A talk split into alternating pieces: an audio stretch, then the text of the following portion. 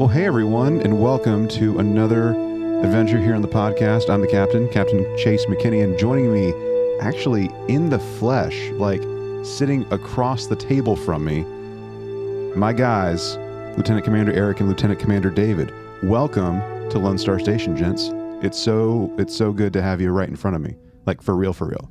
Yeah, you finally finally fixed those uh, those shuttlecrafts, those runabouts, so we could actually you know come back aboard.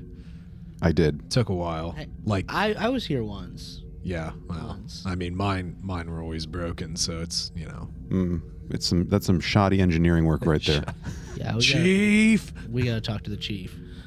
Do do we though? We, we, we got to hire a chief. We gotta hire. we got to hire a chief. Well, or or like within our uh, in our last book series, the the master chief, corporal, sergeant chief, whatever the heck they called O'Brien in that Happy. alternate timeline thing. Happy Hogan, right? he was pretty much Happy Hogan.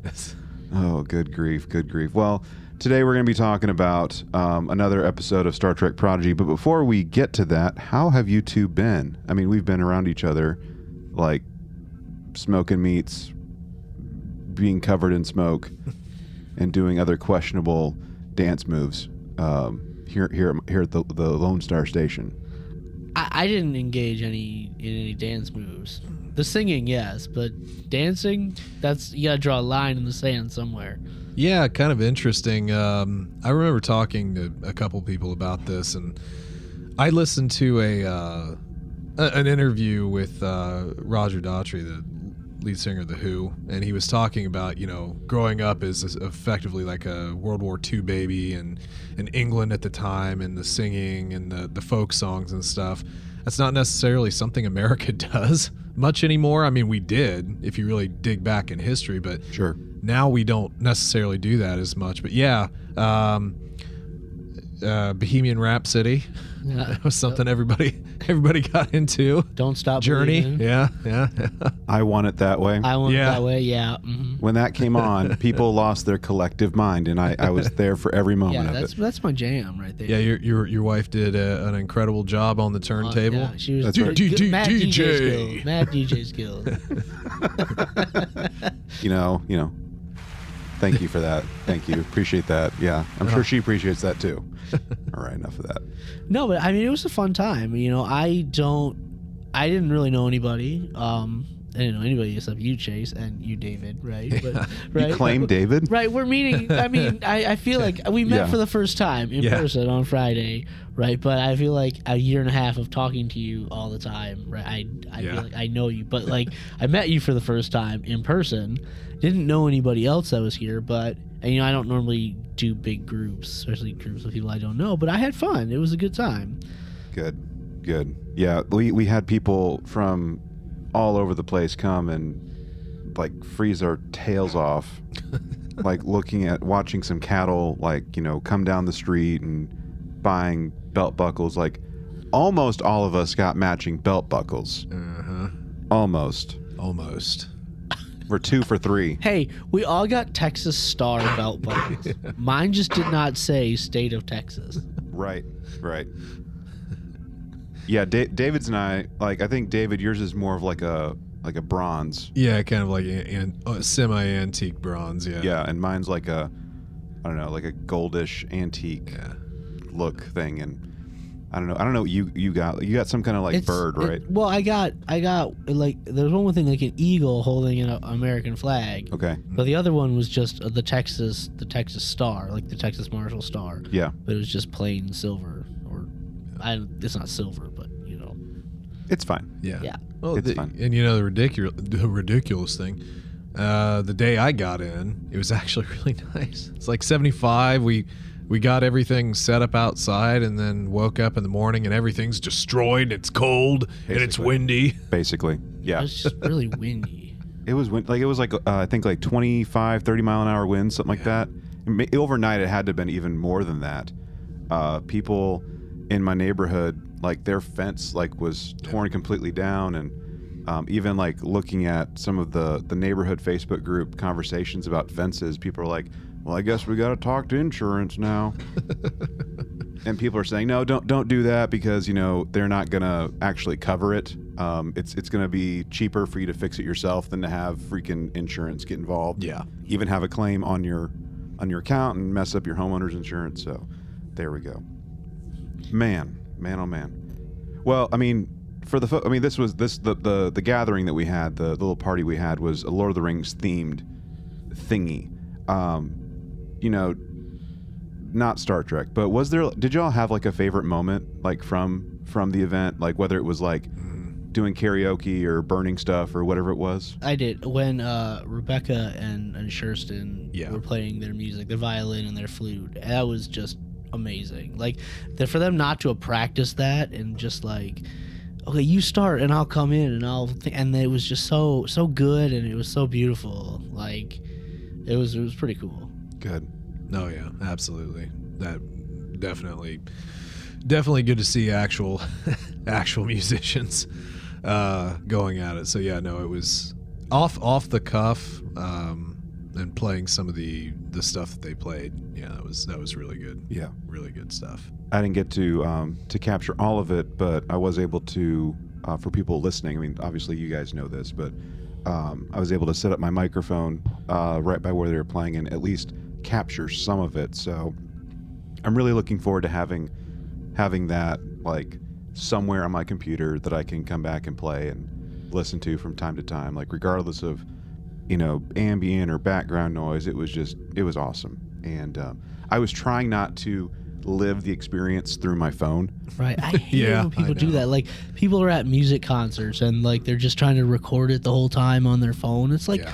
enjoy the concert. Don't like be so focused about recording it because you're probably never gonna watch that. Yeah, but the the only caveat to that is how many times have you went to your your parents or grandparents and well, hey there, Eric, come on and sit down and let's look at pictures from 40 years ago. And then you roll your eyes. oh, grandma again. and then you look at them the same ones again. Mm-hmm. But but I mean, we we've always had a uh, a want to capture things because I mean, th- there's a chance that we might not remember, you know. But yeah, I I, I know I I filmed a little bit uh, of some of it, uh, but it was like you know in smaller increments. I wasn't you know sitting there trying. I I, I do want to enjoy it. Um, because yeah, through the lens of a phone is not really the way to enjoy it. Right, right. I mean, like, I think I record. I know. I, I mean, I recorded obviously the audio um, with like my microphones and stuff, but I also like did the video um, in the living room. But I think my favorite moment was even before it was being recorded, recorded, and that was when uh, we were like trying to like be kind of funny with um, the people that were putting on their costumes at one point, and um, they were just like standing in the hall playing. Like that was my favorite moment. Um, like all the music was like absolutely gorgeous, and then just seeing everyone just have such a good time. Like as a host, like that's all I can really ask for is just people have a good time, cut back, and just laugh and sing and just be fools. Everyone was being a fool, so it was fine. Yeah. Well, you know, a, a, ano- another one though is um, when you got your costume on Okay, and knighted Rebecca. That was that was pretty touching. sweet.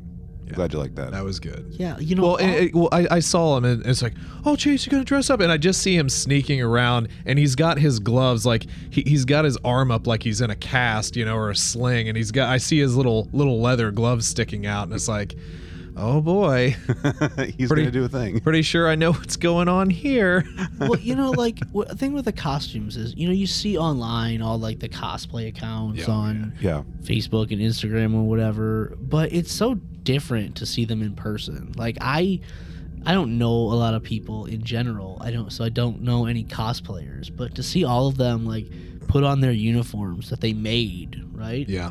yeah. It's so incredible to see like the the talent and the skill that goes into making those, and it's just different from oh yeah, I, hey that looks pretty good when I see the picture of it online, but when then you see it in real life, yeah, right? This is different. yeah. What was it? Uh, Marnie's. Uh, hers was. Yeah. Hers was really good. Yeah. Her um, Aowen. Eowyn, Eowyn. Yeah.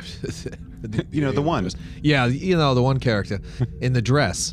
Um, the girl. yeah, but that that was pretty cool. she did but the thing. I remember a long time ago, um, I went to to a game with uh, some of the folks from the 501st, you know, S- Star Wars cosplayers. And one of the guys, Doug, he does uh, Vader, and Doug's like you know six seven, so he's a he's a big dude, and uh, his costume looks amazing. But in those, you have electronics, you have lights, you have all this stuff, and I just remember him. He was like, "I have to go sit down for a little bit," because he had, he had a voice changer in his helmet, in the breath, in the breath, and everything. You will come with me and help me out of this suit. but um so he he sits down and he's like, "Hey, I need you to I need you to reach behind to get to the panel. I can't get it to turn off the voice."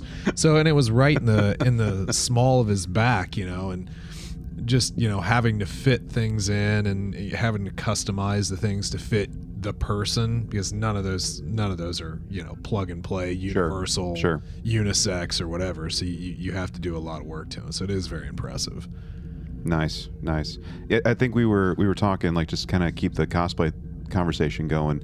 We we had talked about uh, you, David, maybe doing like some some cosplay stuff at some point, whether it's gonna be Star Wars, Lord of the Rings, whatever. And um, I think one that I suggested from Lord of the Rings, kind of keeping with the theme of the party, was possibly doing. Um, um, a Thorin Oakenshield from The Hobbit, and I think Yeah. you were also saying like maybe a Boromir. oh yeah i'd love to do a boromir that'd be cool Boromir's like just one of those characters where like you you, you love him or you hate him, type of thing. I mean, I'm short and stubby with a beard, so I should be Gimli. you could totally do Gimli. I was actually I, I was telling uh, David at one point that you could totally pull off um, a Dwalin. Yeah. Also, Who? Dwalin, he's from The Hobbit, you wouldn't have to have a hairpiece Okay. and he's got a wicked beard. So Okay. yeah wicked beard All right. Well, I'll have to figure out who that is. I'll show you a picture someday, All right. Or or or the Google can show you. Okay. Yeah. So, but uh, anyway, yeah, it was a great time. I'm I'm glad that you know you two were able to come down, like David coming down from Ohio and um, Eric coming up from South Texas, Southish Texas, South. Texas Hill Country. There you go. Um, and just everyone that um, that did come down, it was it was just a real treat. Just seeing all my friends again here at here uh, at the Lone Star Station, or you know the Golden Hall in, in this case with Lord of the Rings. So, um, the Lord of the Rings podcast is coming uh, fall 2025. Right. After we get the X Files There go. one. We got to get the X Files one going first. You know, uh, we're going to do plenty of backdoor pilots between now and then to to make sure you know it gets off the ground or whatever. But you know what else we need to get off the ground? The Protostar, because they keep doing these dang landings on on planets for Pete's sake. well they might not after this one they they well they figured out the transporters Yeah. Eh, I mean, uh, does the Protostar not have shuttlecraft? Uh, well, you Well- can you can replicate one, right? Yeah, they- Oh yeah, they were trying to make. I, fr- I totally forgot. This is why it was a bad decision to stop midway because I literally forgot about that until you just mentioned it. yeah they, they 3d printed half of They one did. so, They did. I mean, ten minutes to to create like a freaking you know shuttlecraft. I mean, like if shoot like that would that would have made life so much easier for the crew of the Voyager. You know, like they were trying to make the Delta Flyer. yep That'd be fantastic. Yeah. Um, anyway, so this um, this is y'all's um, red alert, by the way, as we uh, get into episode seven of season one of Star Trek Prodigy, called First Con Tact. So um, the third-ish episode in, you know, the uh, the in, in just in Star Trek for the most part, or the third story at least, with a first contact type of name to it. Uh, first one being in Next Generation. Then we had the feature length film, First Contact, and now we have First Contact. So, interesting story, I think, for the most part. Um, this this story pr- um, pretty much starts off. I mean, it, it does start off with a good old captain's log, which um, which Lieutenant Commander Dave, uh, not David, Eric is is all about. Yes. Um, no star date, No star date. no star date, but we got a captain's We log. did. So did that do your Trekkie heart some good? It did. It did. so no captain's log, but we get into seeing some pie, we do. Pie. lots and lots of pie. and just a torn up, tor- uh, uh, just a freaking ship torn asunder with like crap all over the place. So um, yeah, the, the the the kiddos are are doing their thing. They're beaming pie all over the place. They're they're learning about this transporter thing. What, what are they doing? Just like typing in random destination points? Are they just letting it fly? Like you got to have you, you would have to set some sort of destination for your thing, but they're like, oh, it went 200 meters more this time. It's like you gotta you gotta put it in. It's just Right. not like a swipey thing, right? Yeah, I think so. well, I mean, we see at the very end, you, like, not to get, I mean, you know, 20 minutes later, basically, that, you know, you you, you got to like toggle, you got to aim the thing, you know, before you hit go, basically. So I don't know. Maybe they're just like, you know, like kind of like you do on Spotify, just shuffle. Like they just probably hit the shuffle button on the freaking transporter. Let's see where it ends up. Yeah. So, some engineers out there, hmm, what other features? We've got Bluetooth, we've got Wi Fi connectability. How about a shuffle button so that just if they just want to go wacky, wild card. Let's see what happens. Let's see what happens. Yeah, and then they're like, now we need a live subject. So who, who are we gonna get? Let's get something, someone that's indestructible. In comes Murph, swallows a freaking com badge, so we can target the dude, and let's just let's let's just let her roll. Let's see what happens. We hit the shuffle button. By the way, and this is all before the credits roll, so we're, we're doing a great cold open, which I loved. By the way, Oh, yeah. doing a cold open, and Murph, like we think he ends up on the bridge, which he kind of does, quite literally on the bridge. On the Yeah. bridge. Murph is on the bridge. He's on the outside of the ship, like just like all splayed out, right? Just sliding down the Yeah, he just keeps moving, doesn't he? cue the cr- opening credits. yeah. that, was, that was a great moment. It was like, uh, gone. This was now, if I remember right, this was the first episode I think where they did a cold open, I think so. Yeah. minus the premiere. Yeah. Mhm. Um, but like of the first like regular regular episode, I'm pretty sure this was just a straight up cold open and then into the title credits, which I, I loved. Like that was that was the thing that really stood out to me as something that was really enjoyable for some reason. It's like so stupid simple, but I was I was there for it.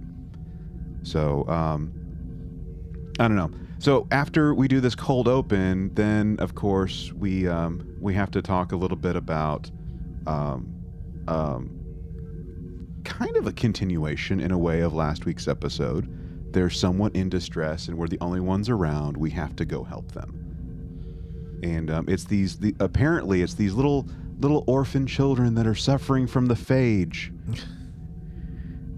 Yeah. Mhm. Good Voyager callback. I, I knew you'd like that. Yeah. I think you, I think you'd like that. I, I did. I okay. did. Okay. And um, turns out it's a it's a Ferengi, random Ferengi. Um, maybe edge of the Delta Gamma yeah, Quadrant. I, I was I when we, we were, we watched this episode when I got here on Friday night, and I said after it was over, I'm confused because where where are we exactly?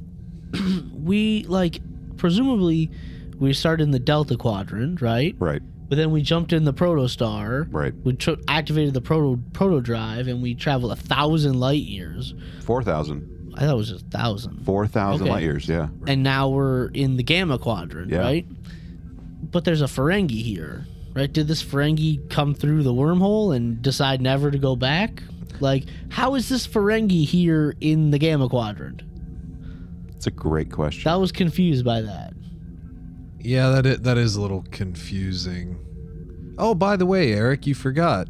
We're already back where we started because magic. And then, and then I was also confused because this is a Ferengi woman, right?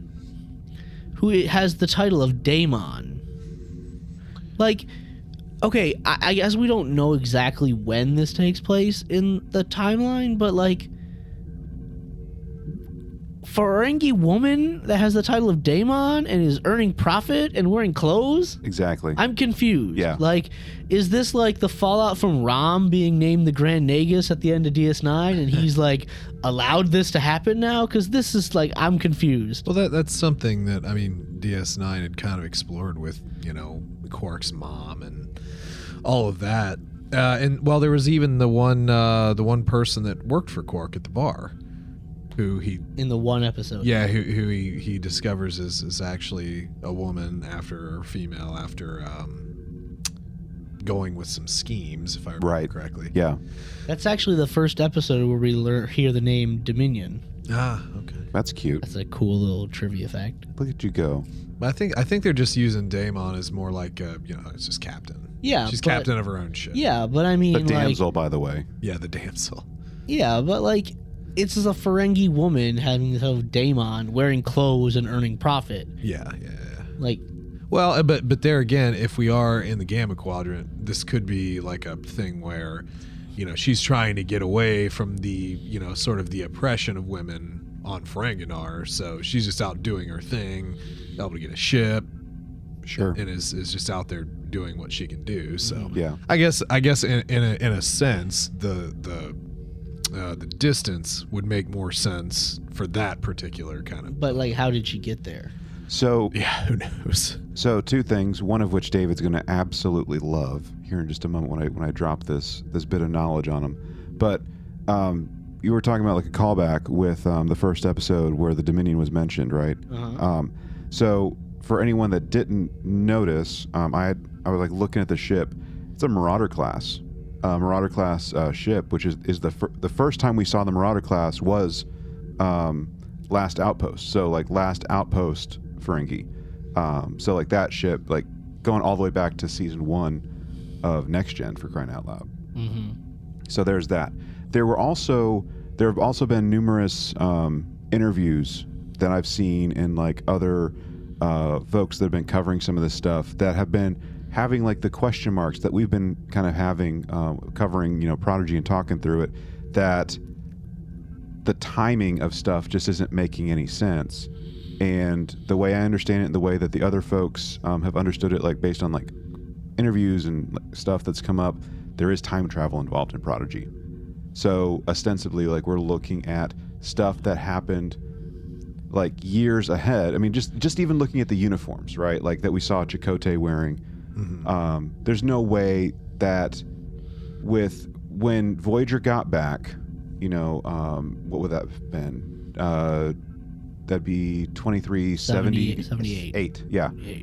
Um, right, because uh, Nemesis took place in 2379. So there's no way that the uniforms would have changed that much, especially when we have the lower decks uniforms that even are taking place in the early 2380s, basically. And then we've got the flashbacks in Picard, Right. where they're wearing a different style. where they're basically wearing the band leader uniforms, right? Mm-hmm. Which even what Chakotay's wearing, just in that hologram, does it looks a little bit like the band leader uniforms, but not enough. So, so that's the thing. Like this is, we don't know how far in the future some of this stuff is actually taking place, where and then time travel somehow taking place. But I, I hope that I'm wrong. I hope this is wrong, but allegedly this is coming from um, Dan Hageman, who's you know the person that's creating this, basically. Time travel hurts my head. Like I didn't even read. I haven't read the Coda the Coda books, but I listened to your podcast, and just to hear like you talk about like the fixed points in time and all the things like with the, the the prophets, the wormhole aliens, and like I was just listening to you talk about. it. I was like, my head hurts. Which we were like, if only Eric were here to solve all this for us, basically. Yeah. No, I, I did. Well, I mean, I've said it too many times. I'm just not. A, I'm not really a big fan of time travel, but there is so much of it going on right Right. now. Yeah. It, it's it's just everybody's just time uh, obsessed. time travel and multiverse. Yeah. Yeah. There's too much of the time travel and the multiverse stuff going on. Yeah. A little bit. So it would, I mean, I guess in a way the time travel stuff would clear up some of the questions in a way that we're having from like a, a timeline type of perspective, like with the Ferengi, like a female Ferengi captain, right? Like that would make some sense. Like if Rom was still the Grand Nagus on Ferenginar, that would make sense. But I mean, it's it's the uniform. Like for me, it's always been like the uniforms. Like the uniforms tell you what part of the Star Trek future you're in. Mm-hmm. Like even even like with um, the next gen era, right? Like we had like We know like what season one and season two uniforms are. We know what three through seven, even early Deep Space Nine are. You look at the com badges, you look at the ranks, you look at the jumpsuits. You know where you are, and just watching all the shows we've been watching recently. Even I mean, even with Discovery, like there's like these changes every freaking season. So it's like hard to to tell where you are. Yeah. So I just I, I we have after this we have you know three episodes left, episodes eight, nine, and ten, and hopefully we get some some answers as to are we in the 25th century when most of the stuff is taking place, and we came back to an earlier point in the 24th. I'm making a mountain out of a molehill, guys, but I just wanted to at least talk through it. Well, it, it, so we, we had talked about what is so special about the Protostar. Right. Ooh, fast travel. Cool. Is that it? Yeah, is that it? You know, and but with that that much power, I mean, kind of does make you wonder if it's also like timey wimey as well as just fast. It's zoomy, but it's also timey wimey. I wonder if when the proto drive was activated, if we somehow did go either forward or back in time, while also traversing a great distance. Well, I, I I don't think that's a possibility because of what we learned later in this episode about who this Ferengi is. Right. Yeah. Right. Which, if we talk about that, do you know how big space is? It's it's it's decent. It's really big. You could travel forever and like not bump into somebody. And so the one person we bump into, I mean, I I get it that Star Trek does this, but like, hey, this is Dal's mentor, right. right? Yeah, like the person that essentially raised him, hmm uh, Nandi, I believe is how it was pronounced. Yeah. Nandi, Nandi, something like that. And uh, yeah, like was basically took him in and raised him and tried to teach him like Ferengi stuff, basically, like how to turn a profit and you know do do all the rules of acquisition and everything. And Which which would help explain why Dal is so has been so distrustful mhm. up Right. until now, and why he's had like an aversion to wanting to like go back to the Federation and give the ship back if he was raised by a Ferengi. Yeah. Yeah. So, yeah, so she's she's um, doing this little act uh, whenever the view screen comes on, and you know Dal does his thing, and um, eventually, like they all come together on the protostar, basically, and like kind of talking a little bit, but then we we find out about this like planet basically that Nandi wants Nandi wants to go to um, to get a thing, um, this this crystal basically for some kind of deal, and no one else has really been there uh, that we know of. Uh, it's a first contact kind of situation, so it's really the whole first contact thing comes in, in one way or another, and Janeway, you know, hologram Janeway pops up and like, all right, let's pump the brakes, everyone. Just hold on, hold your horses. We got this. Well, you need to learn about this thing called first contact. It's the the, the main thing, the big the big deal that um, Starfleet and the Federation is is that lives and breathes and dies by. And um, I was really hoping we were going to get uniforms when it was suggested by uh, by Nandi. That would have been fantastic. I want to see some uniforms. Well, even if before we get to Janeway popping in, um, we get the explanation of what this mission is. Like, Nandi has come up with some idea that she's lost all this money at the Dabo tables, and Allegedly, allegedly. and she needs this crystal to like pay off her debts. And in exchange for the crew helping um, her get this crystal, she will give them chim- or she will give them a cloaking device, right? That she can't power because she doesn't have the right thing to power it, and that cloaking device will help them. Like the, div- the diviner won't be able to find them, right? And so basically she convinces Dal to go along with this, but we see the trepidation in Dal because like Zero is a telepath. He can be like, I sense unease in you in this, and so like Dal's instincts were right here. He knew something was wrong. right. Well, I'm sure there's a rule of acquisition about that, right?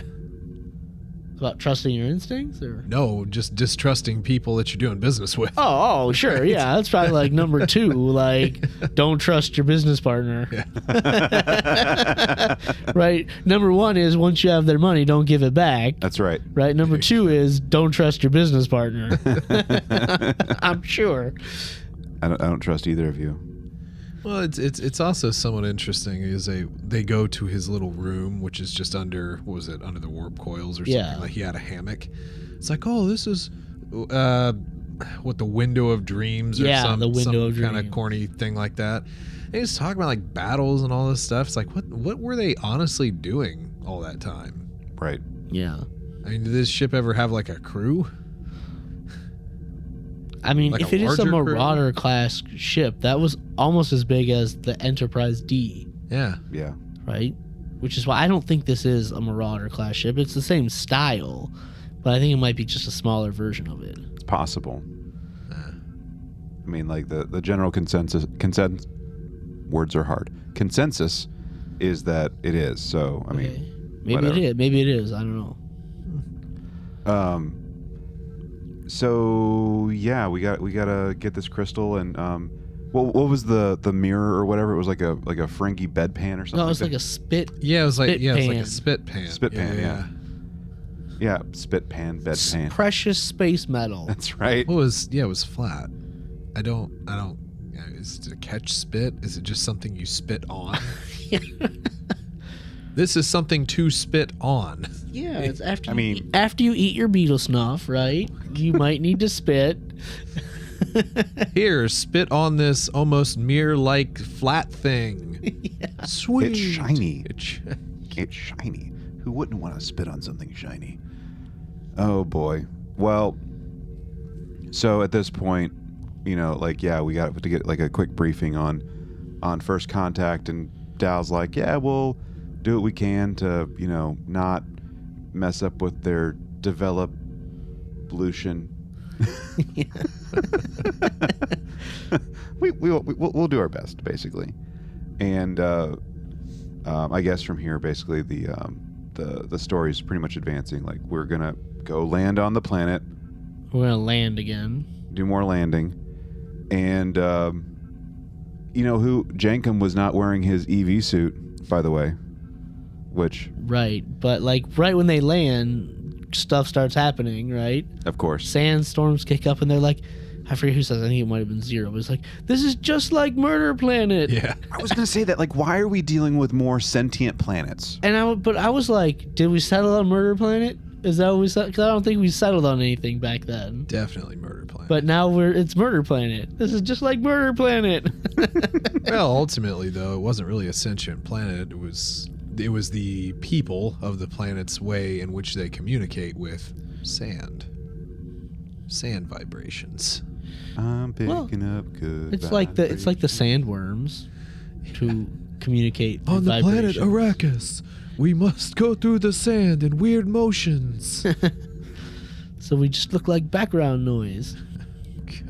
I still haven't seen Dune, by the way. oh no. You know, well, you know there are giant sandworms, I know that much, Okay. And I know Arrakis, and that's that's about it. That's all I got. Okay. Yeah, who he who controls the spice. Controls was the, galaxy. Yeah, there you go. That's all I got. Anyway, anyway, we land, right?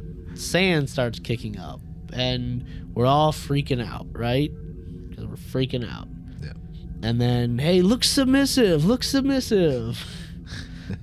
The sand is watching you. Kneel. Kneel before you. Zod. yeah, kneel.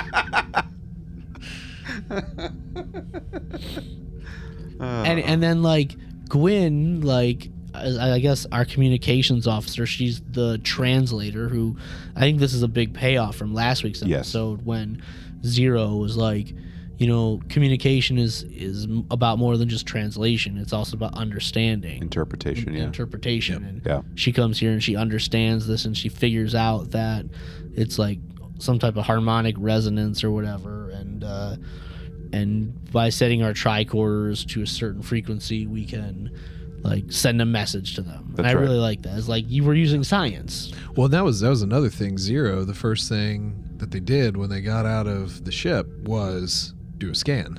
Yeah. Life forms. There's life Precious forms all around us. life Yep. Yeah. Yeah. forms. I just love searching for life forms. tiny little life, forms.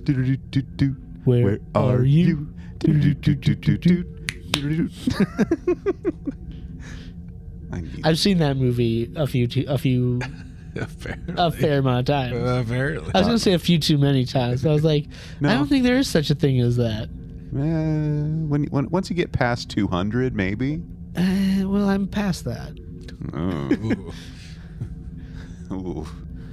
Maybe not. David, Maybe okay. not 200. we we interrupt this broadcast to make a plea to david okay david look eric has generations on lockdown with over 200 viewings uh, maybe not over, but approaching. with over 200 viewings eric has seen generations and with over 200 or 1000 views i've got first contact on lockdown okay so i beg of you my dude we need insurrection or nemesis covered at least Well, I'm sorry to disappoint because my favorite movie was The Whales. Voyage Home.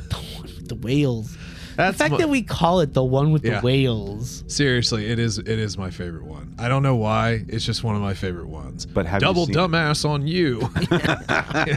but how but how many times have you seen it I'm not going to admit to that. over 200 over 200 over 200 I mean, it's possible between renting it out as a child from the library to TV viewings to Okay, to everyone in listenerland, okay, again, we, we interrupt this this uh, broadcast to make a play. news. Yeah, you- that's that's the wrong one. That's not the breaking. That's definitely not. There you go. That's the game show noise. Close enough. I'm I'm playing with sound a soundboard and I love it. I'm here for it. Um, to everyone in listenerland, we need we need the the movies covered. So if you've seen any of the other, you know, seven, um, or I guess ten movies, right? Depending on how you want to count it. We, we need them covered by by you know people that have seen it at least a hundred times. Anything less just doesn't count. Oh, Nope. You got you got to be in the obsessed category when it comes to these movies, okay? So we return to uh, to our regular scheduled broadcast now, where we're talking about science. So we're we're sciencing this thing. yeah. We've scanned for the tiny little life forms, the precious little life forms, wondering where they are, and um, they're there. They're living in the uh, what the fortress of solitude, essentially. Mhm. The Fortress of Sanditude. Sanity. so before we Somebody get, had to say it. I'm glad you did. Thank you. Okay. Um, You're welcome. with um, so, but before we get there, you know, we we Gw- Gwyn finds out like, hey, let's just you know, um, basically change the the harmonic basically so we can kind of communicate, and like the sandstorm calms down. We're able to traverse it, go to Mos Espa, and get some Vespas and ride around and have a good time. Go go Power Rangers. That's right. And um, along the way, we hit the Fortress of Sanditude, where we go and have some shenanigans with. So let's talk Yeah, about get a little little crystal concert, lights and sounds Yeah. like Laser Floyd, but with crystals. No. I, I just, I gotta say, like, I really enjoyed this whole when we get down into like this palace, this wherever. I really enjoyed everything that happened here. As like, did I. Like, hey, we're here from the Federation. We want to make a trade. We want one of your crystals. Here's a, er, or in, he- no, just doesn't even say one of the crystals. It was like, here's a gift, precious space metal, whatever. It's part of the con.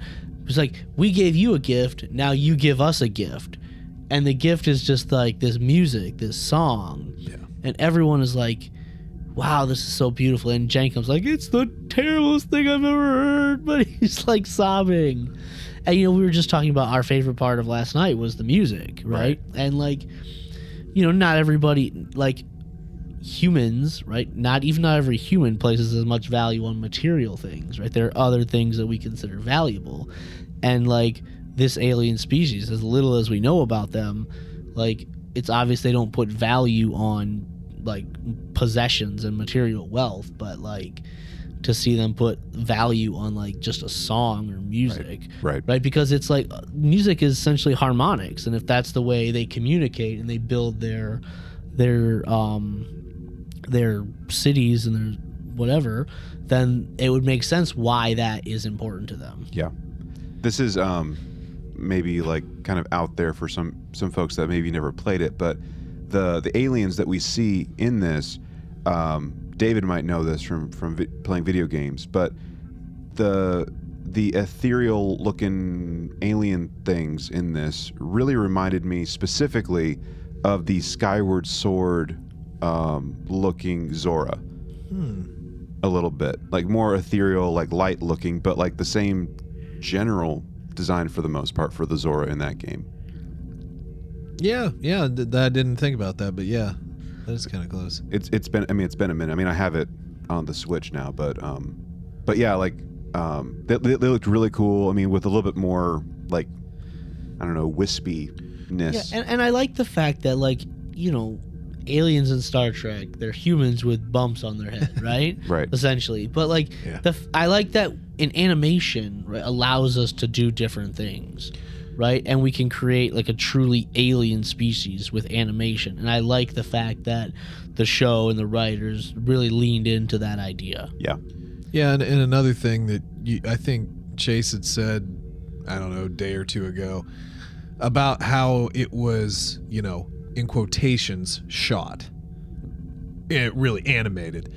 When they're playing the song and some of the pans and everything, just the the general sh- well, even when they were on the surface of the planet being engulfed by a giant sandball, like that sort of stuff was done really really well. Like for an anime for for animation, that was pretty impressive. And you know, we had kind well, I don't know. I'll just speak for myself. I remember I had complained about having to split this up into two separate sections, and oh boy, discoveries in between. Um, but then I know Chase had mentioned something about uh, you know some trouble with the animation or just slowing down, or you still had to get to it or whatever. I guess I can I can appreciate that they took the extra time to really nail it down because it really did look. look Oh yeah, great. to, to make it right. If, and that, pro- if that's probably what it was. yeah, and probably the best looking episode I would say as well. Oh yeah, it looked really really nice. Yeah, um, the the the the sound, the the everything, even even before we uh, go down, like we we we go down this like little underground labyrinth of sorts. Uh, just like the way that the the shot, I know I know it's animated, but like the the way that the compositions were, the lighting of it, the color palette that they were using was just gorgeous. Like I'm kind of getting ahead to like even my evaluation a little bit, but the, I think this was like the most beautifully shot, the most beautiful composition of the first seven episodes so far. Like this is like I would watch this again just just to to to look at the animation, just for the animation again. And like, what did you think of like the music, the song that they were playing? So Like, I really want to get your opinion on that. So when a couple things like whenever we were um, when we were coming down, um, I forget what the actual term was, and I'm kicking myself for it right now. So help me out. Um, I think it, they basically like said it was um, auditory um, terraforming or something like that. Yeah, Is that what it was? think that sounds right. So I love that. Um, there have been experiments, and maybe you, you two have, have heard this at some point, but there have been experiments where they've used the, the sound resonance um, on snowflakes to see like the the shapes and the patterns that it takes. So this is very much based in actual science. Uh, what what music, uh, what tones, pitches can do in terms of like a construction aspect. So I love that so much. The whenever we're actually hearing these, um, I don't remember what Rok-Tahk came up with a name. Cimeric, like it was like the Cimeric rhythm or something. So they call them Like the Cim- Ci- Cimeri? Cimeri. Yeah. Um, whenever they were playing it, the music was very Lydian. So Lydian, um, whenever you're look when you're talking, have you ever heard of Lydian, David? Like Lydian scale or Lydian harmonics or anything like that? Doesn't ring a bell. No. So Lydian is considered like the perfect like a perfect pitch essentially and just the fact that like it, it's it's going to have like a much more um, lighter airier sounding um, thing to it and it's it's not tritone tritone is uh, more conso- cons- um, um, tritones are dissonant which m- means basically like they sound horrible when they're all played together. Lydian it's the type of chords that you're connecting that it just it's it's meant to convey perfection essentially. Um, it's meant to also kind of convey this like wisdom to it. Like uh, whenever i don't know I, i'm going off the rails but basically um, it's meant to convey perfection so that the the music like the stuff that they were essentially singing the tones that they were creating was in line with a perfect tone a set of perfect tones so I was I was eating that up all three times that I was watching it. Like the first time by myself, the second time with my family, and the third time with y'all in my living room. It was great. So yeah, I, I was I was eating this crap up I, so much. It was great. Was that more than you you were asking? No, I that was that was exactly what I was looking for. Okay, good. what do you think, David? Is it more than you bargained for yet? no, I mean, I, I don't. I don't necessarily have much of much of the comment on the music past what you pretty much already articulated there. Um, I think for me, the only other thing that I would add is the gift of music, Mm-hmm. um, as opposed to, well, I mean, anything else we've seen. You know, the discovery. We're trying to give people dilithium. We're, you know, it's always some material trade-off, and to have a have a society that's much more simple, to just share their music, and then if you understand what happens with their music, the building, the the integration into their life, it's actually very personal, which doubles back around to why first contact and the prime directive is so important because what happens next and and you know having any sort of conflict in those sort of things in a society that's almost naive in a way. They had a protection but Gwyn was smart enough to sort of counteract that with with her own little resonance burst that she did so that they understood that they had the knowledge to meet. But past that that could happen with anybody. I mean a group Sure. of klingons could Sure. probably figure that out. Um so yeah to, to to bring them down to to share the music that's why the the prime directive that's why first contact rules are so important because you could royally mess up everything and then they might they might turn violent towards you. You might never get the second opportunity. Um so yeah that that was that was just another takeaway from that Sweet. Um, yeah. So before, before there was there was one other connection that I made um, just in the the gifting portion, and it's it's kind of silly, but if anyone has ever seen uh, season one of Doctor Who, I'm sorry, series one of Doctor Who with uh, Christopher Christopher Eccleston, there's an episode called "The End of the World," and basically um, him and his companion Rose go to the almost near the end of time for the most part, watching a, I think it's Earth actually get destroyed yeah uh, by a supernova, basically. And all these people are gathering on this station to uh, basically watch it. And they're they're you're supposed to be giving this gift to a certain dignitary. And nine, the Ninth Doctor kind of does it like a little flippantly, but he's like, "I give you the gift of air from my lungs." Mm-hmm. That wa- that was like another thing that kind of came to mind, like with this whole like very simple gift giving thing. So one th- so we get there they give the song we're having a great time and by the way let's get the crystals and we start yanking i think it's like five or six some odd crystals basically Yeah, but like I think it, it's Gwyn that figures it out first, like that all of these crystals are working together, and that's how they're able to create the to to use their music and their noise to create all of the the buildings and the caverns and everything that we're seeing.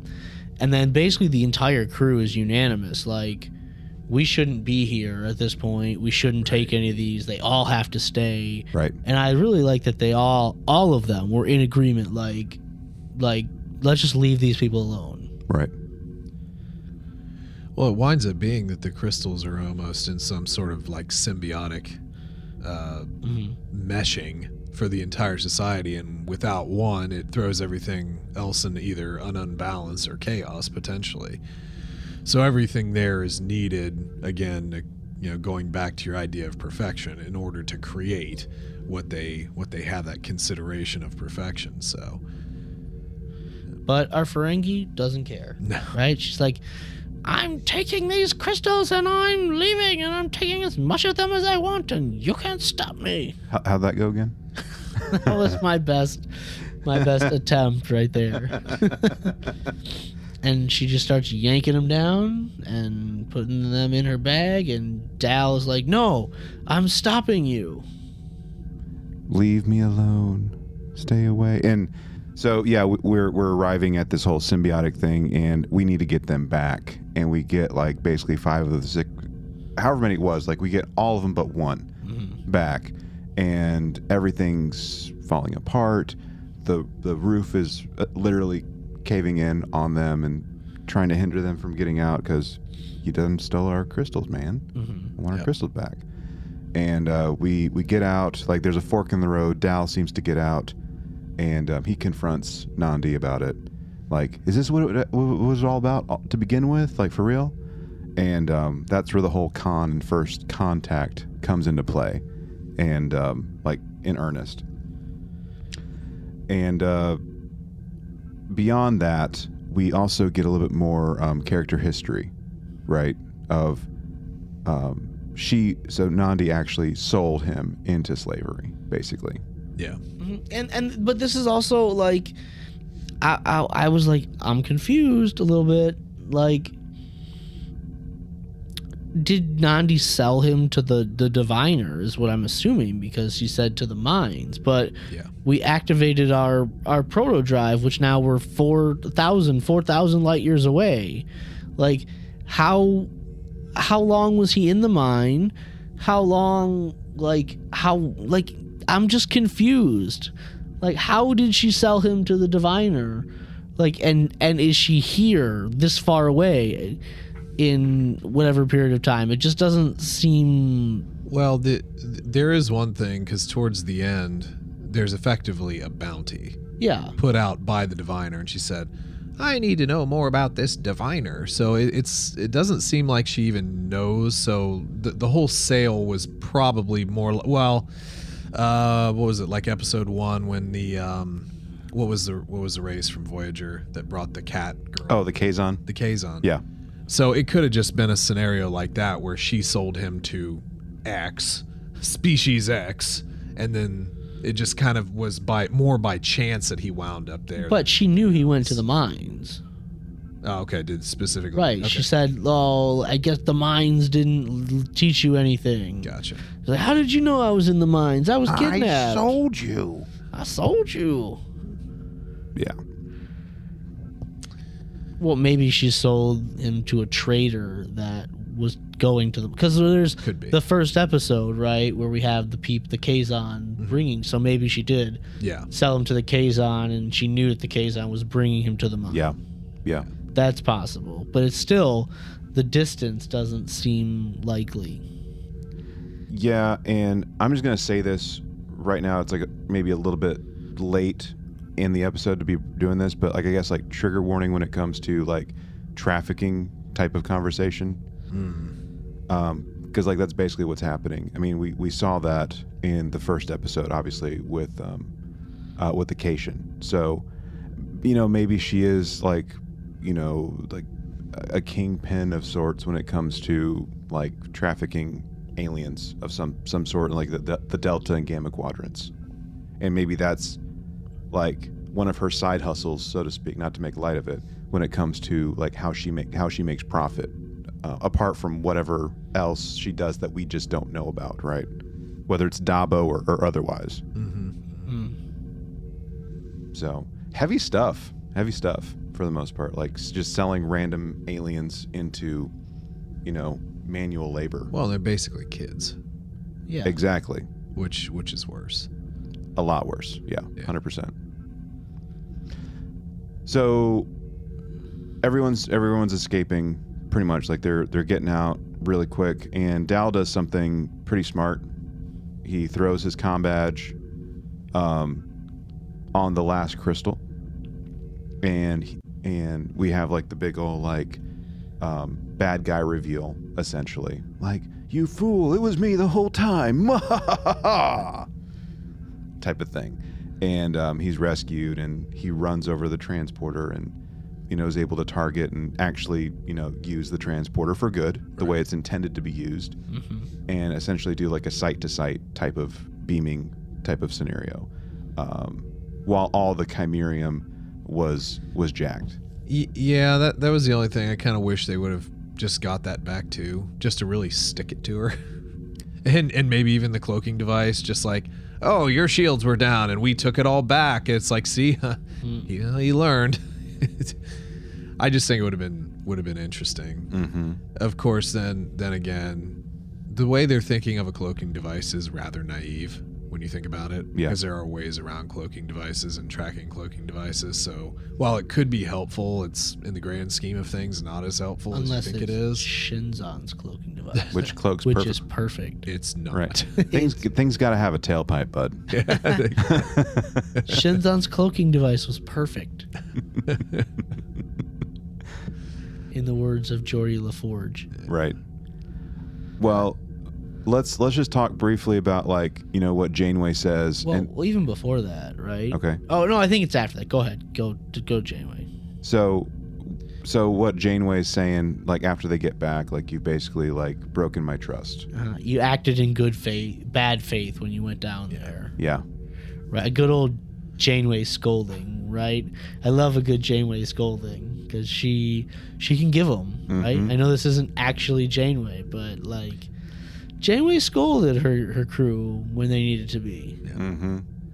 Yeah, the the only thing that I'd put in, and I think we talked about this before because we, we kind of speculated whether this was more of a another doctor scenario and so forth, where you're you're developing these sentient holos.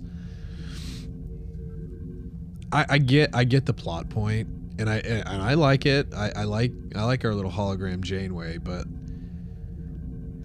I, we're really pushing this holo thing a little too much. Like we're, we're I think uh, we're, we're pushing a lot of things to become real when they're when at least in a holo. I mean, it's it's not. It's not because I would even argue that the doctor, despite be you know developing a personality and everything, that's it's a stretch. Right. Right. I, I, th- I think I think Data was more of a of a uh, well because he was so unique. There there's a bit of a difference there, but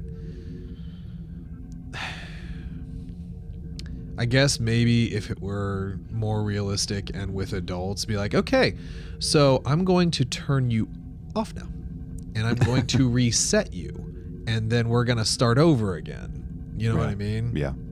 Which that still like I still have like um unresolved whatever when it comes to when Gwyn um, hijacked the protostar when we in the two part murder planet episode Mhm. where she basically like made it to where she had all the command controls and like I don't, I don't remember having any re- resolution to that like No. I, I have my thing with the hologram Janeway is like when they turn her when they stole the protostar, right? They turned her on. They convinced this training hologram essentially that they were Starfleet cadets, right? And that's and that's why she agreed to help them and Yeah. let them. But like you've got to believe that she knows they are not Starfleet cadets by now, right? I would I would hope so You would think so. Like, does hologram Janeway have the ability to lock them out? Like, is like because she's a, a a command training program. right So like, if she senses that the ship has been taken over by people who should not be there, does she have the ability to then like take control of the ship herself? right Would you would you give that capability to hologram? the emergency command hologram But like, if you're if No, I mean But honest, if- honestly, if- think but about it. if your you? ship has been taken over by people who are not supposed to be there, but essentially hijacked, which is what's happened, is would you try to program in a way to lock those hijackers out of your ship? So I remember a little ship, a little ship that could, that has a sentient AI living in it by the name of Discovery. Mm. and we just learned about how bad that could be, and we debated on that, how bad that Right. could be. So again, it's a dichotomy between are we making a semi-sentient holo that could also then command the ship? And even if that were a possibility, because they obviously have the reference point of the doctor, who is, you know, was had his own trial moment like everybody does once a season, you know. Um, I don't I don't necessarily know if I would particularly do that. I mean, create like a protocol or some sort of lockout program or something, Mhm. but to give it to a hologram? I don't I don't know. I, I mean I, I I get it. It's fine, but because we clearly see that she's like operating the ship while they're not there Mhm. right there's that point in this episode where she's going back to the logs that they found uh, from the last episode of Yeah. the attack Mhm. right so she can clearly operate the ship yep. right but can she command it Eh. I guess like the the thing that I'm wondering is with everything that's happened with Zora on Discovery, like gaining like sentience, right? And to an extent, even the Doctor um, in in Voyager, and certainly freaking um, Data in Measure for Man, like there have been arguments made for sentience. What happens when hologram Janeway, who is based off the actual Janeway, um, evolves to the point as a program to where she somehow develops her own sentience? What happens then?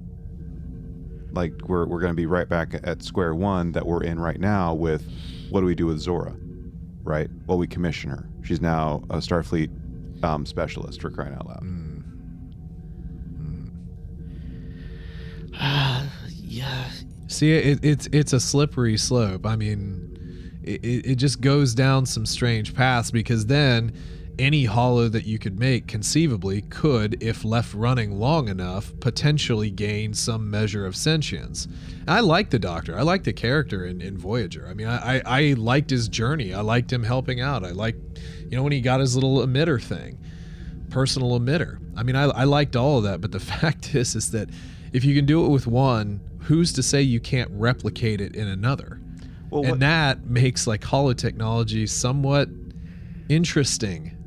Well, even Moriarty too. Well, what's what's the thing that um, that we do even now in the 21st century? Um, I don't know what it's called, but um, it's basically like I made an AI watch 300 hours of this show, yeah. and to come up with um, lines of dialogue or whatever. Or I made a I made AI watch um, the whole of history and to you know react to it or whatever like that. I mean, like we're basically doing it now, like with like the very minimal amount of technology that we have in the 21st century, where we're essentially it's not sentience, right? But Yeah. but but we're we're forcing them to like kind of think in a way independently based on an input output type of scenario. Yeah, but that that's that's based on an algorithm though. I mean that that's based upon predictive predictiveness set by a human being. And I think AI right now is a bit of a stretch for us to really say it's it's true AI. I mean I, I think we get a little too sci-fi sometimes with, with, with modern technology. Sure. but the, the fact is is that it's it's lines of code that are programmed by a person who is then walking down a, predi- a predictive pathway.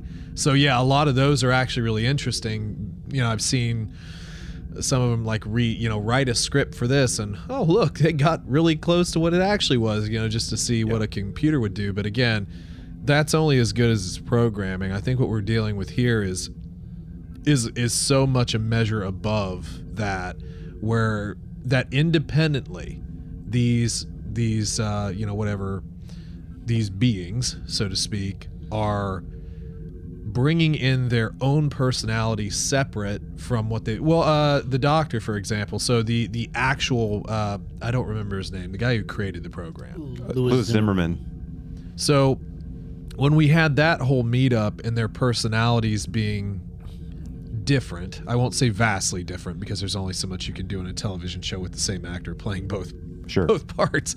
But there there is there is a, a core difference in basic personality there. And there are choices that the doctor made within his own scope that has led him down his own path so that it's it's to me it's a completely different thing because it's almost transformative they're transforming themselves as opposed to like something in the programming like glitching and it does it or whatever Well, it was, if I remember right, and, and Eric is more of our subject matter expert when it comes to Voyager, basically. But if I remember right, not only was the Doctor, the, the Doctor was was also programmed not just with the, the knowledge of the whole of like medical science, basically, but with also like bedside manner and hmm. other stuff with other famous, well-renowned, you know, Starfleet and non-Starfleet medical personnel. But I think it was, if I if I remember right, um, somewhere around season one or two, one or two was like early in the run that you know he got sick and tired of just like being left on, right? So like being given some degree of autonomy with being able to like shut himself down, and I think there was also something. Eric, correct me if I'm wrong, but I think B'Elanna and or um, Paris also did something to kind of help with even developing his own personality while he was um, on Voyager as as the main med- chief medical he officer. Was, he was giving control of like when he could be turned off, like so somebody couldn't just turn him off when they wanted to, and he had the ability to turn himself off. That Right. Captain Janeway gave him that, right? And but but the Doctor was programmed to learn, right? Because in medicine has to keep evolving. You can't just Sure. here's all the medical knowledge you'll ever need, right? So he was a program that was programmed to learn, right? And so by him developing his own personality, right, that just came from his programming. And so was this Janeway command hologram, was she programmed to learn or not? which kind of goes back to like that AI thing that we're talking about right now. Right. So, Is it is it actually intelligence or is it programming? right right yeah. So interesting. Um, but there, there was like I think one other thing like regarding Janeway, um, which it's it's very little. It's like a tiptoe forward m- moment, uh, forward movement when it came to like the Chakotay thing that we saw at the tail end of last episode, where she's investigating, like trying to figure out what this thing is all about from this holo record, basically, and she's zooming in, uh, trying to like look at like what this message was, and we see Dreadnought. Yeah, that was our General Grievous, right? Yeah, it was. Yeah. Yeah. Okay, I was just making sure. Like, but even even that, there's one other thing at at the end of this episode when like Dal learns that he was like he wasn't kidnapped, but he was sold by Nandi, and then she used him here, and she's like, she was my mentor. She raised me. How could she? How could she? How could she do this to me? How could she betray me then? How could she betray me now? And and Gwyn is like, the diviner is my father and like he chose the ship over me like i know how what you're feeling and i wish i could tell you you can get over it and it gets better but i don't know that yet Yeah. and i just i just love that that moment as our closing of this episode Yeah. And then cue credits, Mhm. basically. Um, pretty decent episode. A lot. I mean, the, I, I, I enjoyed the pacing. So I guess that certainly is a great segue into the evaluation piece of this episode. I don't have the numbers handy last time. I do remember that we had two eights from, uh, I think it was David and I gave them i think you both gave them nines. I'm sorry, nines. It nines? Yeah, it was nines. okay And uh, I can't remember what Eric Gave. i gave. gave it an 8.6 Okay. last episode So there we go. That's our basis for where we were last time. So nines and eight point six six. Okay. So um, before we get to the the number rating, let's talk delta. So if this is your first time listening, uh, our delta rating, we talk about how uh, this episode represents the different divisions of Starfleet service, command with leadership type stuff, um, and command decisions, uh, science, science, and of course um, engineering and um, operations, uh, technobabble, logistics, stuff like that. So um, with that, let's um, let's start with uh, uh, Lieutenant Commander Eric on this one. Well, I guess learning how to use the transporter, right? They're just they're just playing around with it and having fun at the beginning.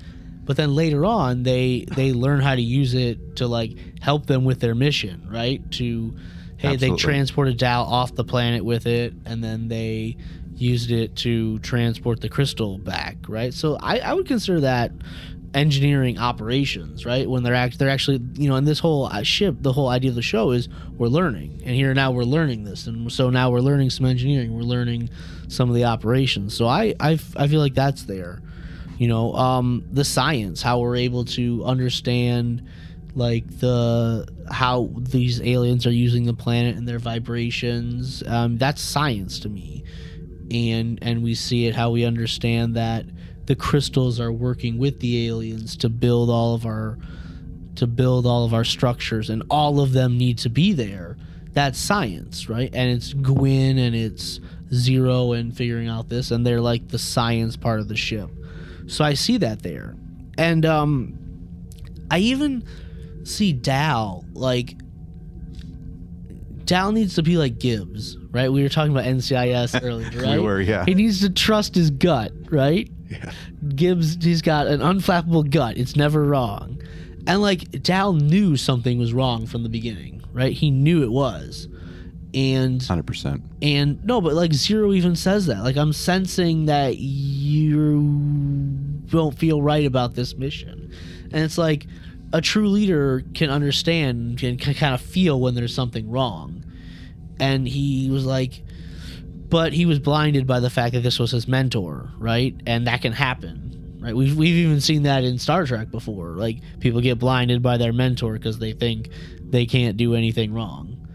Um, but then once he realizes like we shouldn't be down here, he snaps right into it and he is able to help solve the problem at the end of the day. So, yeah, we're grading on a curve here because we're kids and we're learning, but I I see all of them here. I see all three pieces here. Yeah. How about you, David? Yeah, I mean the the the learning with the transporter. Um, you know, there was even Jankom getting Murf back into the ship and figuring out how to you know target and all that good sort of stuff. So yeah, there was a clear uh, clear point A to B learning uh, style there, which was good. Um, so in in you know and that fits in your engineering. Uh, just getting on a new planet and taking out a tricorder and, and scanning, and then coming up with a, uh creative solution to a to a harrowing problem. Uh, definitely checks off the science uh, checkbox. The, the the command, I mean, there there's some stuff there, but the the only thing that I would maybe um, maybe be a little cautious about is just the fact that although Dal's gut was right, he didn't listen to it. Uh, now, in the end, they were able to fix the problem, but they PO'd Janeway off so much that that could be a problem for the next episode. So, as as far as the command, I, I don't I don't necessarily feel like I could give it that just because they went against basically everything that they were kind of told in the beginning. And while their instincts are good, and eventually they all were on the same page in the in the cave, it's like, nah, we shouldn't we shouldn't take these crystals. We need to get out of here and all this stuff. They didn't quite listen to that yet. Now, will they? Yes, because they're they're clearly making those those um, those potential future decisions now. They they just need to actually like do it in the moment. So that's the only reason why I wouldn't necessarily give it to command this week. Okay. Um. So the, the the standout moments for me was, I mean, this is, I mean, this story was about music, pretty much. So. so I'm gonna probably be a little generous when it comes to like some of my ratings and stuff. Um, spoilers. Uh, other, other than that, uh, I- did like the the fact that we're we're using a lot more um, engineering and, and sciencey stuff in this episode. Uh, You know, we're we're we're transporting pie around. I mean, who doesn't like pie? I mean, I, I do know people that don't like pie, but um, it, it looked like it was an apple pie. I'm not a big fan of apple pie. Anyway, Uh, Eric's shaking his head also. Great, great. Uh, but like the fact that you know we're, we're seeing more of that, we're we're using um, the science to be able to communicate, and I, I don't know, like I don't know if it's like just straight up science, but something about like Gwyn, right, where she's talking to the rest of the crew essentially, and then also talking to uh, Dal at the very end about like, hey, my dad betrayed me for crying out loud, man. Like, I get it. Uh, there, there's just something about like how she's communicating with people, and like, we we know she's not necessarily. We don't know like which color uniform she would actually wear. Uh, but if I mean, if she were communications, like you know, she would, you know, for this era, it would pr- probably be like a gold uniform or a red from the original series potentially. But even though she's not necessarily command division, I like the fact that, in a way, and I'm probably doing some gymnastics on this one, but like Dal is kind of allowing her the uh, the the space to kind of lead like from strength like with like what she does for the most part and the fact that there's enough room for her to even be able to speak to her captain in air quotes right about what's up so i mean i'm, I'm kind of there like with like some degree of leadership even though it's like maybe not command division so um i mean i'm, I'm just gonna give all three because why the heck not um, even even though like Janeway got pissed off by everything that happened and like some breaches with like General Order One, the Prime Directive, and stuff like that. So, um, anyway, that's that's me. Uh, let's let's go in reverse order in terms of our numerical rating. So, this is the part where we give it a um, a rating from one to ten. One being an absolute dumpster fire, horrible episode, um, to ten being absolute perfection, absolutely amazing. So let's start with David on this one. Uh, so yeah, I, I really really liked the episode. Not only was it animated extremely well, but it told a really good story with a really good learning point uh, behind it. Um, I think that again, continuing to see growth in most of most of the crew, mainly Dal and, and Gwyn. Rock Talk sort of is. Um, I, I'm not quite sure why they're here right now, which is a little bit, you know, mad because it's it's an interesting character. And and Jankom, I mean, at, at least in, in a way, he is kind of doing some engineering stuff. You know, he did figure out the transporters roughly, so that's that's at least good.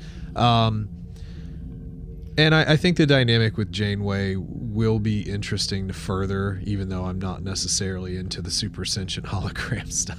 But anyway, it, it might be interesting. Um, but in in the episode itself, I, I I like the idea of of our aliens that we we came into contact with. I like the message that they were able to give through music, uh, and I like the way everything was displayed. Again, we're we're seeing problem solving, critical thinking, which is great, uh, which we don't always see in everything Star Trek nowadays. Um, and it's not all action adventure. It is getting out of tricorder and, and again figuring things out from a scientific standpoint. So I, I I wouldn't really hesitate to say it's probably one of my favorite, if not my favorite episode of the season. So um, I, I'm I'm gonna I'm gonna give it a nice hearty nine point five. Oh wow, you're Big- you're approaching like Big old boy. best episodes of all time. No, well, no, no, no, no, no, no. Hey, hey, hey. Only of the show. No, but like, how many episodes of Star Trek in general do you give a nine point five to? Oh, there, I mean, there are a few. There are a few that I that I would, but I, I'm only I'm only talking in the sphere of just this show, not not in uh, not in uh, correlation with entire Star Trek. If I did that, it would have to be lower. Okay, no, no, I'm just I, I'm just going I'm just going with the series. But if if I gave last last week a 9 Mhm. this was better, measurably better. Okay. Oh yeah. Uh, this this episode was fantastic, right? I it was like everything about it worked, and like it reminds me of one of those early like season one episodes of the Next Generation, where like we have to teach Wesley a lesson, right? There's like the Wesley. don't get drunk, right? because like right, you're not Yeah. in control of yourself and this is what happens or Wesley, don't do drugs, right? You'll be you'll get a good high, but it'll come down and you'll be worse. And so this was one of those like episodes like we're to teach a lesson, right? And and I I it, it it's a lot it's not the same but it's the idea of we're teaching a lesson and i like that because we're we this is not a crew that's been that's had training right so they have to learn they have to be taught things right? And it's a show that's uh, like targeted towards kids. And so i like the fact that we're teaching them lessons like and everything about this episode did work for me. Like from the message that we're being taught to learning to trust our instincts to you know not everything that's valuable is material right? That music can be a gift right? That people value things differently um yeah it it worked um and it looked fantastic right it did it looked fantastic um still some things I'm confused on, right? Like where are we exactly in the galaxy, the timeline issues, like I hope it's not time travel, but maybe it is. So that like um and the Janeway scolding at the end just worked for me. I just loved that. Um and Gwyn's last line, I wish I could tell you it gets better, but I don't know that. Which like is a great line. Like sure. I mean that's just a great line. For I sure. wish I could tell you it gets better Yeah. but I don't know. She's not saying I wish I could tell you it gets better, but it doesn't, right? She's like I, w- I don't know. I don't know the answer. Um, God, nine point five. Just that just like ah, you Broke Eric. you like last week's episode. I really enjoyed, and it was built on nostalgia, right? And I think that had a lot to do with my high rating. This week's episode was just built around telling a good Star Trek story and and i'm trying to reconcile those two things like what does the nostalgia do for me? What does the building a good story do for me? And which do i like better? Because nostalgia when it's done well is incredibly effective right? I think we see that in the first episode of star trek picard right? There's a lot of nostalgia going on there. So much nostalgia. right? But then when it's done bad it it's terrible. We've seen that too. Yes. yeah. Yes, we have. Uh, um, no, I just I In the words of the little girl, why not both? uh, no it it was really good. Um, I gave last week an eight point six. I'll give this an eight point seven. I think this is just slightly better than last week's episode. Okay. All right. Man, hard sell for him. How about that? Um, okay. I wa- I was kind of hinting at it just uh, ear earlier, but just because there's music that's like at the core of this man, like that's already to be get get a good rating for me for crying out loud. I mean, like my freaking dissertation is on music for crying out loud, like music in like training, you know, for for emotional intelligence and uh, being able to you know effectively use um, empathy for crying out loud. So I've already got a soft spot for music in my heart, uh, and and just seeing it play out and being able to hear some beautiful music uh, from this alien race was just phenomenal. So yeah, David and I gave it gave it nines last week, and hardcore nostalgia. You know, hearing Odo go was fantastic. Uh, we didn't get an Odo, but uh, we we we got just like good stuff, just start to finish, and um, hearing some Lydian thrown in there. Um, pie being beamed around which i've thought about that actually. Like how do you like how do you train? Like how do you train someone to use a transporter like at the academy? And i've i've never thought of pie being used. They're not at the academy they're on the protostar but Well, still there, there's like there's like uh, Chief O'Brien has like those canisters that are meant to c- calibrate the Yeah. transporters. Yeah. That, like I assume that's how you learn how to use it, right? i mean it's possible but like why not do it with pie Admiral Archer's prized beagle, you know. it's no big deal it's no big deal There's no way that dog would still be alive at that point. It was another one. Well, I mean, let, us look at Bones and freaking Encounter at P- Farpoint. yeah, uh, dogs don't live that long. Hey, it's the 20, well, third century. It's different. You know, medical science is is somewhat different. Okay, just go on. I'm stalling. um, this is, I think, the only episode in all of the Kurtzman era that I have thoroughly, and I say this genuinely, thoroughly enjoyed watching the all three times um, that that I've been I've watched it, and I'm like I'm like right up there. I don't know if I'm to go all the way up to a nine five. The number that I've I've had on my mind has been um, closer to like nine three, so still pretty close. Like I loved the heck out of this. Like it was. I was telling David when I picked him up the other day, um, and I think I even mentioned to you when I was in the kitchen that this is the most beautifully in air quotes shot episode of of Prodigy so far. I, ju- I love the cinematography. I love the, the color palettes that they were using. I just I love like that we have like freaking first contact on the title card, even if- it's not actually first contact. It's first contact, but it's not first contact. You know what I'm saying? Yeah. So gotcha. you picking up what I'm laying down? Yeah. Yeah, yeah, yeah. You're you're okay. Whatever.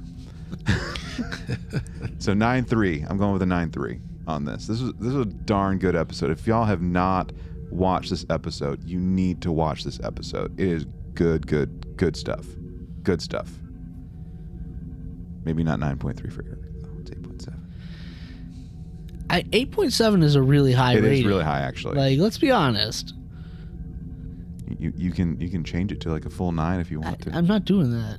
Yeah, it's I don't. it's locked in. I don't change after I've made it.